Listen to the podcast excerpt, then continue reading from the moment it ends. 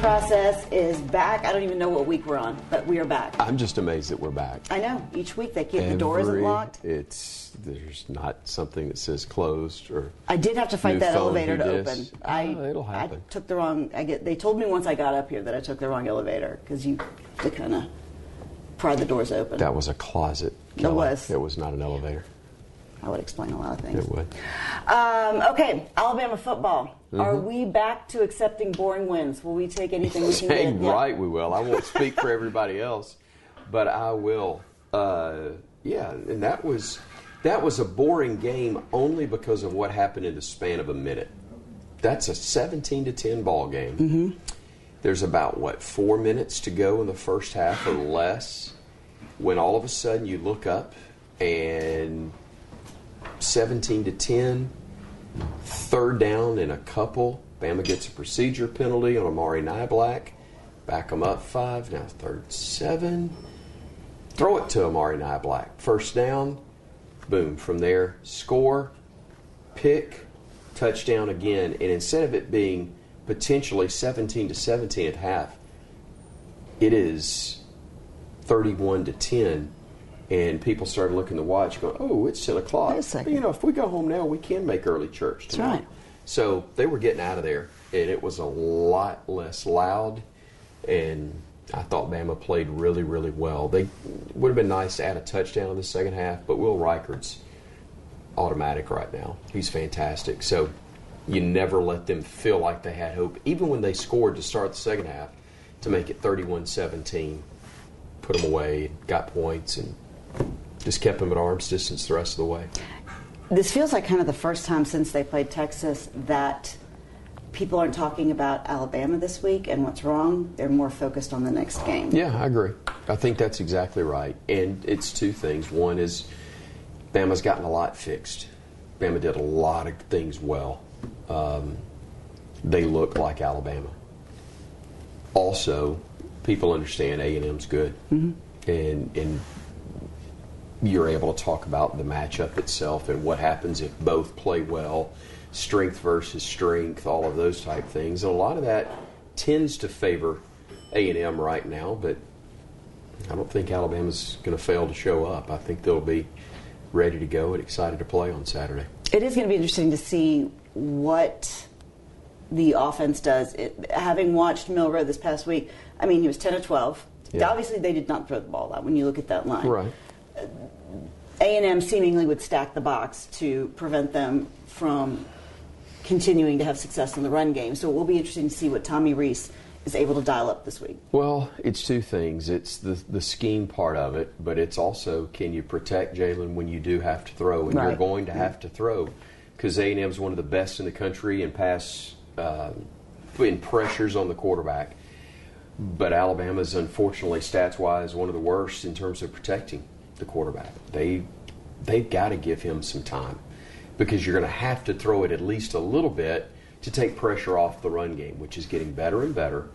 But you've got to be able to take some pressure off of it, and that's going to be a huge question mark in this game.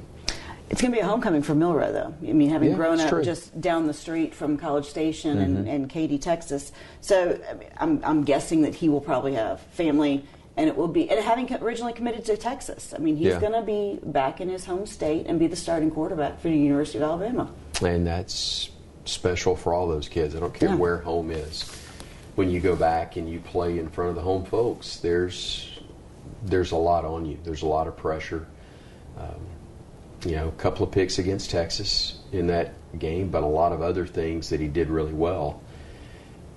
we all know that it only took about a week and a half later before coaches realized, okay, we know what he's not, but we also know what the other guys are not. Right. And that's better than him. So staying with Milroe, trying to get things better in terms of play calling towards his strengths and also better decision making from him. We saw some signs of that. He made one throw that he got away with. Uh, yeah. It was one back across his body. I look, I look back on the replay on television. There were three DBs or three defenders in the area. I think of Niblack who made made the catch. Maybe it wasn't him, but made the grab. And I'm going, holy cow, that's that's not one they recommend because it's back across his Yeah. body, three defenders, one receiver. It's not how it was drawn up. but it's a perfect throw. It's a tough throw, and it was right on the money. Hit him right in the numbers, and that had to be a lift for his confidence. I know it was a lift for mine from a confidence standpoint in it because that's a big time throw. It's not one down the field. We've seen that; those are great, but this is one with a defender hanging on him. Had to had to make the throw with all sorts of stuff going on around him and had to really thread a needle, and he did. That was good to see.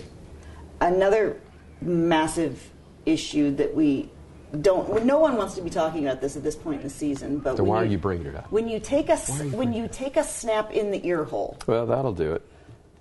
Are we talking personal life? What's the deal? we, we could. That- Okay. That's a whole other show. Sorry. But um, Milroe, uh, the other day when uh, on Monday's Yes. press conference, Saban took a good seven seconds. mm-hmm.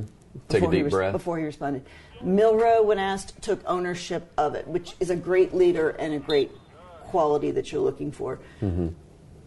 But obviously, I mean, something's got to give at this point. Well, and I will say, communicating there is very tough with the Oh, I know- bells I- and all that stuff.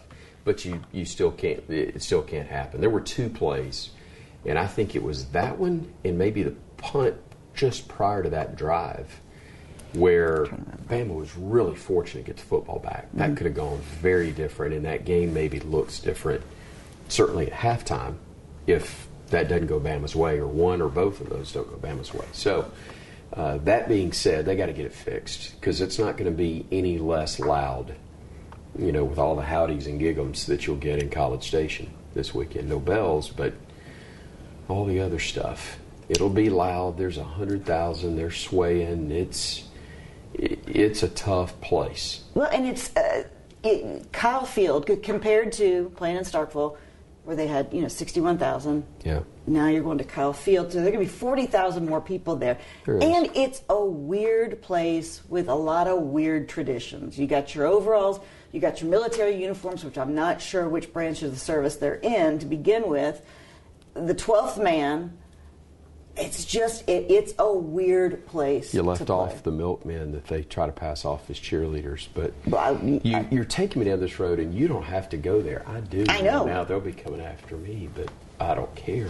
Um, yeah, it's different. They've got they've got a lot of traditions. It's a tough place to play. That's the that's the Well, I bottom had line. a, I had a great line I'm going to use. Go ahead. When no, when they're Oh. not rolling tape, remind me to, to come back to my line. They have a lot of traditions. No, it's okay. I've got to go there and survive. Fine. But it's great. You're going to want to hear Okay. it.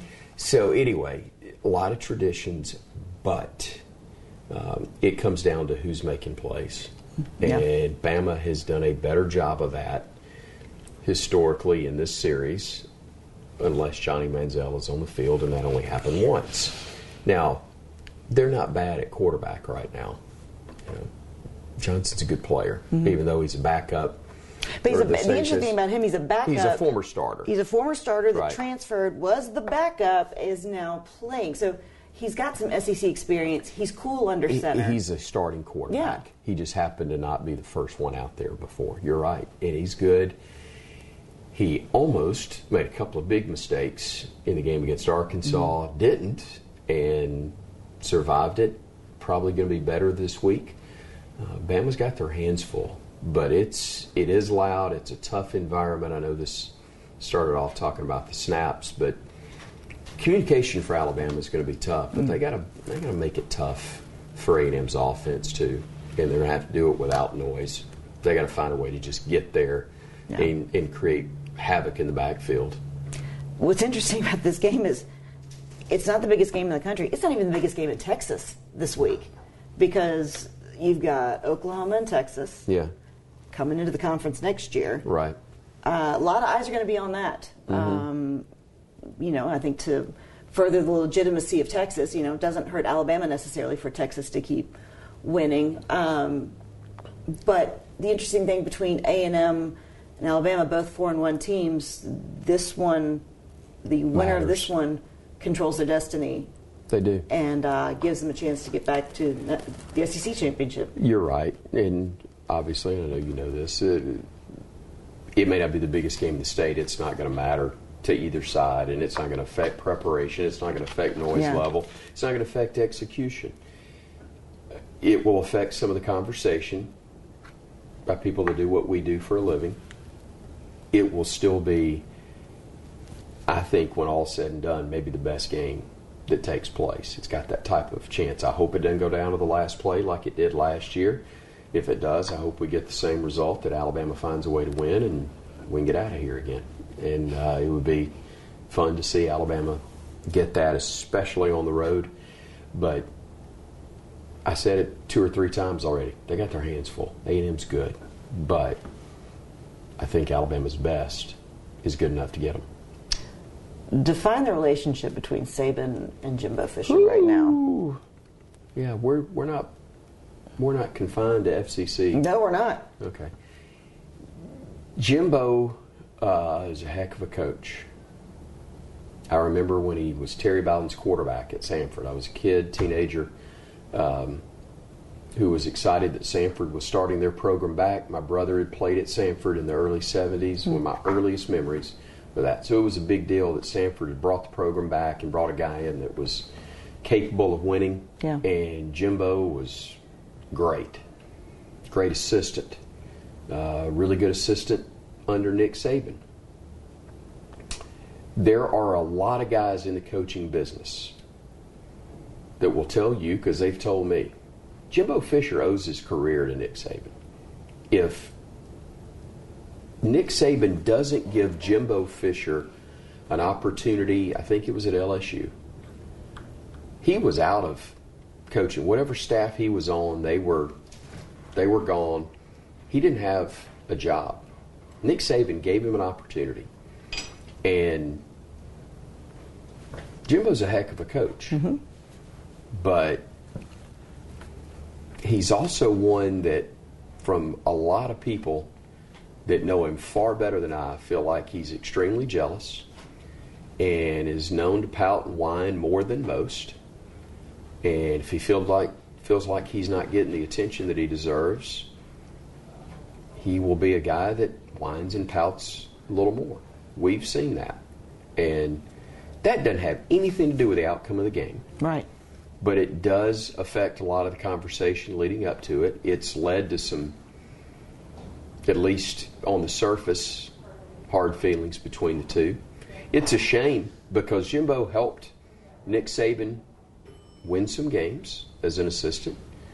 Nick Saban did far more for him though, and from people that were were in the room at the SEC head coaches meeting the first time they were together after the Back and forth. the back and forth that uh, you know next rounds Jim Dunaway was the MC for and Nate Oats was was right there and, and coach said what he said and then Jimbo against the direct orders of the league commissioner and his athletic director went into a press conference and ran his mouth and made it where people that weren't even on Nick Saban's side took Nick Saban's side just because of the way Jimbo handled it. I say all of that to say Nick Saban went into that coaches meeting and was the bigger man, apologized, shook his hand, and handled it the way a man should. That's not always the way Jim Jimbo Fisher has handled things. And that's why it's so easy for Jimbo Fisher to be a villain. That's interesting, because you also look at this game and you're thinking, okay, they, they're four and one, they're unranked. Um, I would think that there's also a little chip on their shoulder, and you also you you mix in Bobby Petrino. Sure. Yeah. Go. There's a lot of elements to this game. You know, you know it's volatile when Petrino's down the list of people that you talk about that are involved. Uh, because he's getting his resume together. that's exactly Always right. applying. Or a hatchet. Yeah. For Jimbo's back. Uh, he's he's been known to do that. So here's what I would say in regards to, to all of that. This is setting up perfectly. Not saying it'll happen. I'm just saying though it is setting up for A&M to play like absolute garbage. Mm-hmm. Because the way Jimbo's teams have done in the past. When you give up on them, they tend to play really well. When you start to really believe in them, such as the Miami game earlier in the year, something goes haywire. People were expecting. I was one of them. If Bama had scored 90 on Texas A&M last year and had the ball across midfield with a minute to go, I'd have been begging Nick Saban to go hurry up right there. I, everybody wanted. Punch they didn't in. want blood.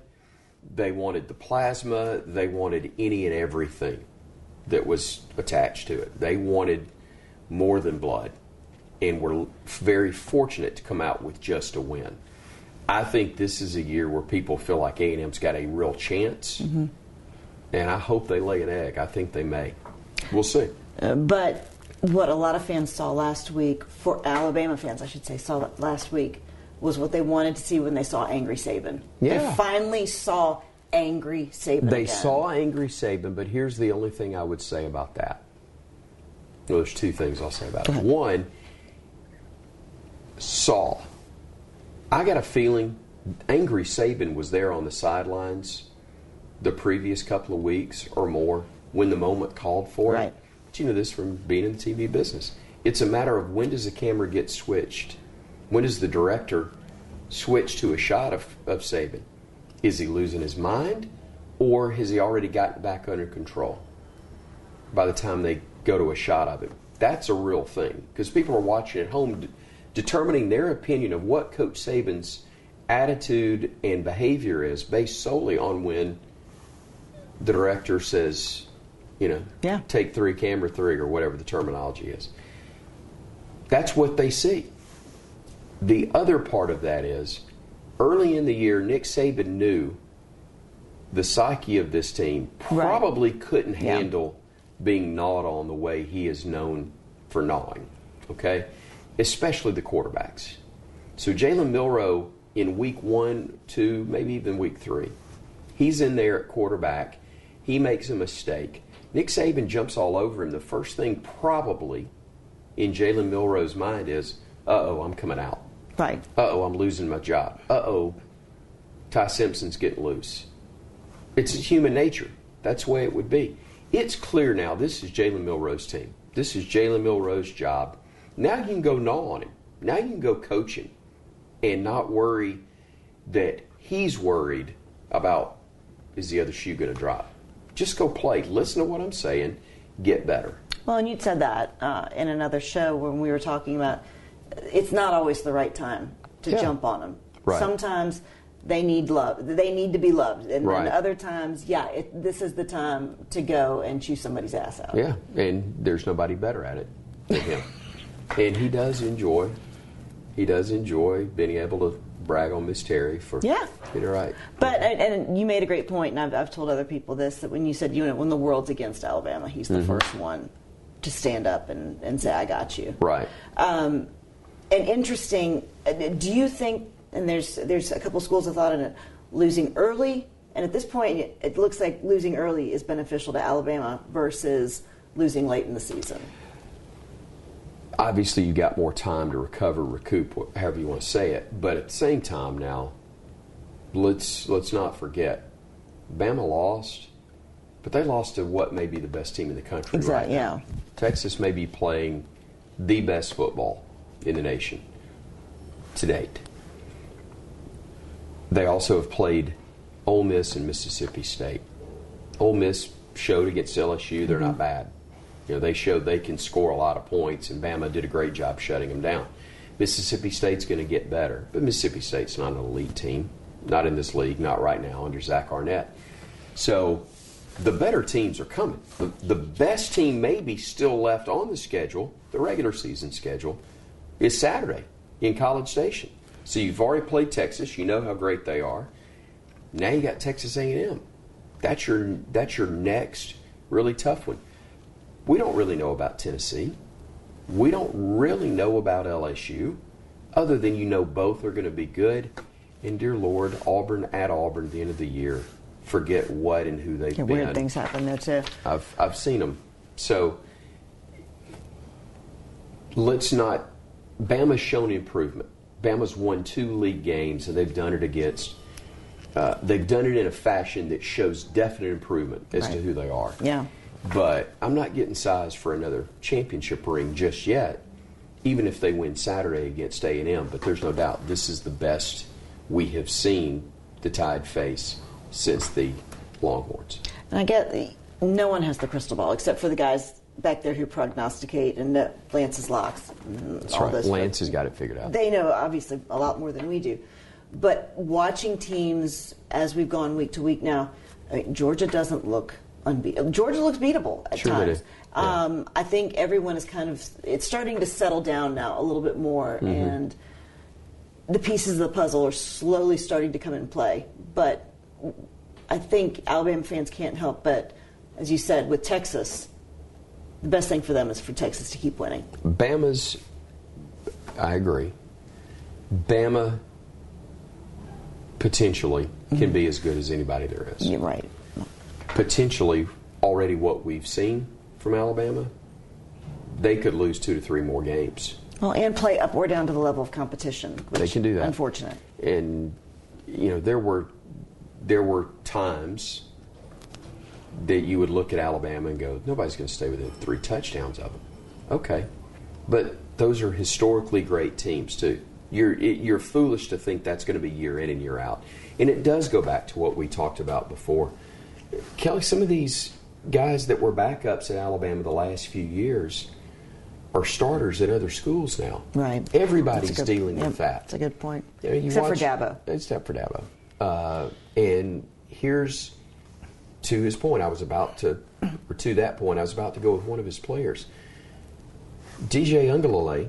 God, I got that right. That's amazing. I'm, That I'm- is- wow. The best part is that I said DJ Uiagalelei and didn't go yeehaw yeehaw afterwards, but- kind of like Yeah. Speedy Gonzalez. Anyway, DJ now at Oregon State, doing a really good job there. Mm-hmm. He's an example. They've got a good quarterback at, at Clemson, but a guy who some were touting as a Heisman candidate couldn't win the job on his own campus. Now he's a starter in a pretty good league. Right, For yeah. one more year, it's one more good. It's a good league. This one, uh, this is a, an indication of what you see, in my opinion, almost all over the country. Your frontline guys may be about as good as they've ever been, but your twos are now guys that would have been threes and are going to be great players because that's all Alabama signs anymore. But they're just not as developed. They're not as experienced as they've been. So in- instead of having an experienced backup to move in and, and take over for somebody that's banged up, now you got a kid that's a freshman or maybe a quarter step down in talent mm-hmm. from what you've had in years past. Getting, getting back to A and M, how would you grade them in, in the SEC since they they've been in the league now for Overall, Yeah, I mean, I feel pretty comfortable saying B to B minus. yeah, You know, they've never been, they've always been respectable. They've always been top half. But they've never been elite. And that's not that's not a knock on them. I mean, it's just reality of Yeah. of who they are. Are they a um, a bad program? Absolutely not. Are they in the same breath with Texas and Alabama, Oklahoma? No, they're not. The record shows that.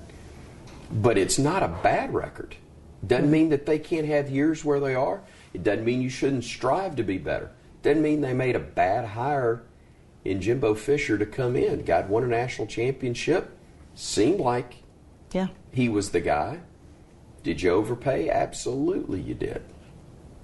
But somebody else would have paid. LSU would have paid. Mm. But LSU wouldn't have gotten as good a coach as they've got right now. Regardless of what happens, I think Brian Kelly's a better coach than Jimbo Fisher. Um, it's it's interesting to see how this is all going to play out for Jimbo. But for Texas A&M, if they don't get the brass ring, or in this case, the SEC championship ring this year, you tell me when it's going to come. Because here comes Texas, here comes Oklahoma. Right. Both look like they're going to be running into the league rather than limping into the SEC. Bama's not going anywhere. Georgia, Auburn, Florida will be better. Tennessee's the best that they've been in a long time, even though they're not phenomenal. South Carolina's better. Uh, by the way, you're probably going to ultimately get Clemson and either Florida State or Clemson and whoever coming into the league sooner rather than later. Ain't gonna get easier. A and M's A and M better step through quick because that window's closing for them. Well, they play the role of the pissed off little brother very well. Are you going to go to College Station and cover for me? No, you're good. You are good. You're good. Yeah. They won't. Rec- you're fine. They won't recognize They're me. fine. You're exactly They're right. Um, traditionally, Nick Saban has been, I'm not going to say hard to reach, but his access has been limited to members of the media and other things. When he agreed to, to do his weekly segment on the Pat McAfee show, um, I remember I was talking to my dad and my husband, and they just they couldn't believe it. And I said, "He's not trying to appeal to you. This is by no means an appeal to really anyone over, I'd say maybe the age of 40. This has to be a strategic move on his part to adapt or die. His his part or Jimmy Sexton's, neither of which is a bad move. But it, either way, it's for Nick Saban to do what you're talking about, and that is to appeal to a younger demographic, show that he's still got it. He does. Nick Saban can. It's showing a side of him that really is him. Mm-hmm. It's just normally not shown outside of a recruiting visit Yeah. or Okay. Certain more private circles. Right. But people that are around him know him. They know absolutely. He can carry. If he couldn't carry on that type of conversation that you got to carry on with McAfee, he wouldn't be doing that. He wouldn't put himself in that spot if he didn't know he could manage it. Even though he knows he needs to be in that circle, mm-hmm. he's comfortable in that circle. I have no or doubt. capable in that circle. Well, if you're capable and comfortable talking to 18 year olds, No doubt. and you know, and I'm going to say, shoot, 16 through 24. It always has been. I know we're talking 15, 20 years ago when he did uh, The Blind Side, the Yeah. Michael Oher Yeah. story. Because I love that quote when the mom was like, "I find him Very attractive." very, very attractive, very charming, very handsome." I can't. It was one of those words that you're. Just, Sandra Bullock. Yeah. Uh, let me just tell you, if Sandra Bullock ever, even in a script, referred to me as attractive, if you don't think I'd have that on a continuous Mm-hmm. loop all the time, anyway, like, just go ahead. That's that's as good as it's going to get. Folks. That's as that's as good. Um, George as, Costanza has left the building. what was what was my point before this? Nick Saban told the the uh, producers and directors, you know, they had this script, and he kind of he looked at it, and then he goes, I'm going to make some notes. "Why don't you just let me do this like I would with a mm-hmm. recruit? Why don't you just let me talk to him the way I would to a recruit, and you keep your little script?" And I and that's what they did. And when you see that, If it works, it's him. Yeah. It's him. And it gives people the real insight to it. And he knew that if he did it that way, that Sandra Bullock would go, I find him very attractive. No, I just it's an interesting. That, that alone makes him a legend as far Oh, as I'm concerned. Not Sandra Bullock, it was Leigh Anne Tuohy, but, s- still. Uh, because along those lines, when when McAfee joined Game Day, my husband's like, "I mean, I don't get it." And I was like, "It's not meant He for talking you to you. get." That's I was right. like, "You're already watching, and you'll continue watching." Ain't talking to They you. are trying to bring in a younger demographic. Yeah. And it truly is part of the adapt or die. And we go back to talking about uh, Dabo Swinney is not going to, at this point, not going to jump in on the transfer portal. Um, you know, if you're going to continue to run a successful football program, there are Yeah. certain things that you're going to have to do. You do. You don't have, and, and here's the thing, and again, it's part of why Nick Saban is the best ever, mm-hmm. certainly in this generation. He understands how to adapt. Nick Saban hadn't changed for a minute. Got a Who birthday coming up this month, I know. He. He, he hasn't changed for a minute. Who he is and what he believes. The manner in which you arrive at that, though, can change and adapt. And he is. He's he's not given up on what he thinks it takes to win. But how you arrive at that, yeah, it can change. I'll give you a prime example. I would have been knocked blind by my parents if I had asked why when they told me to do something. Yes. Um, and my older son knew. That was, I didn't really have a good answer, but that's how I was taught. That's what he knew. Yeah. He didn't ask why.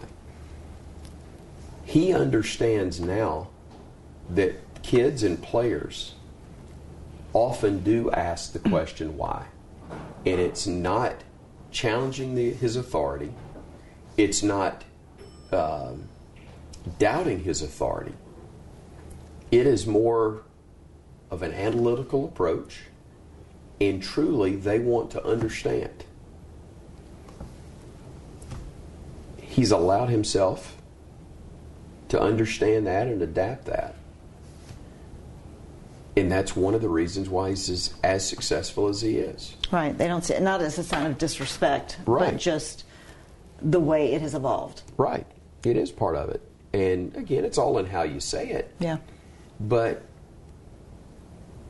he, man, he is amazing because again, what is at his at his core of who he is and what he believes? None of that's changed. But the path to it can change a little bit, and that's why ultimately the destination is still the same, and that's in a championship more often than not.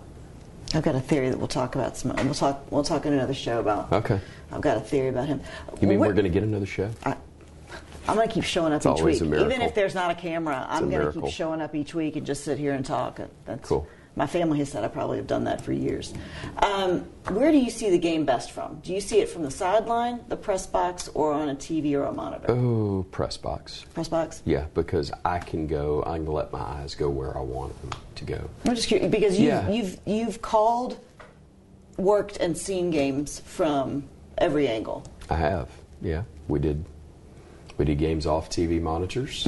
Uh, with it being in Fayetteville, and I'm sitting in Bryant Denny. What about baseball? Do you see baseball best? Uh, oh, I, I really would struggle to call a game off TV monitor for baseball. Okay.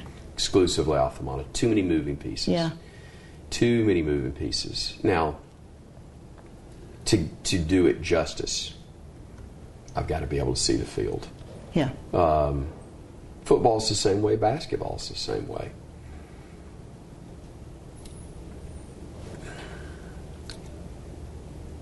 Sidelines for football, you get a. It's really important, I think, to have someone down there. Yeah. Because they can give you a perspective, especially if it's a former player. They can give you a perspective that just means so much. Um, that I can't give ever, but especially from the booth. I think another piece of that is they can give you attitude. They can actually look into the guy, the eyes of some guys and see mood and relay that, especially for radio. But for me to be able to see the big picture, to describe it in a, from a play-by-play perspective, there's nothing like sitting on the 50 or close to it, where you've got the vantage point Best seats in where the you house. can see it. It's it is great. I've also done them, you know, from the corner of the end zone. Um, for instance, we're at the uh, Jerry World. You're at you're Oh in yeah, Dallas. Da- Dallas. Yeah. You're in Dallas, where the home radio booth is, where Brad Sham, the longtime voice of the Cowboys, operates from. It's a phenomenal booth. It's a suite. I don't it's doubt it. Hmm. great to have, but it's positioned. I think either with the pylon or actually in the end zone. Okay. You're so far down. Ordinarily, that's horrible. Except, as you well know, they've got a video board that's 20 yards high Yeah. and runs from the 20 yard line to the 20 yard line. It looks like you've got it. And when I'm doing play by play, I'm cheating. I'm looking at both. So I can see it off the board because it's so clear. Yeah. And I can see things, especially on the other end of the mm. field, better than I can Yeah. right in front of me. But I'm able to get a big field perspective but also look up top and get the picture there. I'm never touching the binoculars unless there's somebody injured and for whatever reason they don't have the camera on them. But man, it's that's a that's where you really get the best of both worlds. Do you have a favorite place to call games from outside of Bryant Denny, which I know is your home base? It is. It has to be one of your favorite. But would you have a favorite? It would stadium? ha- it would be um, AT&T Stadium. It'd Yeah. be Jerry World just because of the video board atmosphere setup. It's fantastic. best press box food. Ooh, I have a Lord. favorite, and I would I would literally go hungry a day before I got down to Baton Rouge because I would Yeah. eat my weight in bread pudding. I understand. Tell you what, Oh. they fed us well in Starkville last week because the capper, it was, uh, I think we had some barbecue. No, I take that back. There we had uh, chicken Alfredo. Oh, okay. Chicken Alfredo, well done. But the capper was the ice cream from the dairy on campus at Mississippi See? State, and there's like seven different flavors in those in those freezer, you know, those cups Yeah. like you got in elementary school. Oh yeah. including the wooden sticks. Oh, You had about seven different flavors to pick from, and in the cooler, and I'm in. yeah. Eddie, Fo- I've told you the Eddie Fogler line on here, right? Former I don't think Wake so. Forest, Georgia Tech coach. I don't think he so. goes, "You show me a room full of poorly dressed men and a free meal, and I'll show you a media gathering." That's exactly it. That's Eddie Fogler. Uh, men or women. Usually the women are better dressed. God. I mean, they, Yeah, but that was Eddie's line 20 years ago, and I said, "Wow, Eddie, what a shock that you didn't have a better relationship with the media." But it was a spot-on comment, That's it. especially when you and I got started. Oh my gosh, It's a that drove me now. nuts. Are you kidding? They people be up there like they hadn't eaten Had once. They was like a, like a three-legged Still cat. They were just. Still is. Oh my gosh, that's probably the only time I Hogs ever at the trough, man. I ever lost my mind on like A uh, different media member. on satellite truck operators or when they were too busy fighting for the chipwich or you know their ice cream cone and I miss I missed my window or I missed my live shot because they were up in the press box because they were trying to get the warm cookies. I was like, really? Was it good? Was it worth it? Was it worth it? It's all about the warm cookies. I'll tell you, no. I, I always liked Baton Rouge. That was one of my favorite. How bad? Um, Some Not good bad. bread pudding. Okay, so two thirty Saturday. 2.30 Saturday, 11.30 airtime on Yep. Crimson Tide Sports Network. Uh, podcast for me uh, on my social media Chris platforms. Stewart. ChrisStewartOnline.com is the website, but you'll find the links there. But at C Stewart Sports for X or Twitter X or whatever. Um, but also, uh, we make sure we refeed this and Yeah, hope you'll all the things. take this and share it. Show your friends and family. Do all that just, stuff. You know, before the game, after the game. Uh, but no, travel safe. You leave in. Friday, Friday. morning, 6 a.m. out of Birmingham. Woo! Oh, you gotta love that. Nice and early. Oh yeah. It could be driving. It could be worse. Could be driving. be- Have done that. Yeah. Don't want to do that. So flying to Houston with Tom Stipe, Butch Owens, and then we will drive on up to College Station and be there for the weekend. Hopefully, enjoying some good uh, brisket on Friday Yeah. and or Saturday night after a win. Because they don't they do like pep rallies and bonfires and all. that? They do a lot. They have okay. They have yell practice. Yeah, they have. yell- That's right. They do have think a yelling. but bonfire, but the milkmen will be leading yell practice on Friday night at midnight. Whew. Unnerving. Boy, if I'd gone if I'd gone there, I would have you know had to interrupt Bible study to go to yell practice uh, on a Friday night at midnight, and then quickly get back to Scripture because that's what I would do on a Friday night. Um, as always, I ain't buying that as far as. Never mind. We want to thank Chris Stewart for My stop- pleasure. for stopping by, and we need to give him one good one before the uh, weekend well, roll tide and God help you. How about that? Hey, exactly. So travel safe. Thank you. We will see you back here. Thanks for watching Respect the Process, and we'll see y'all next week.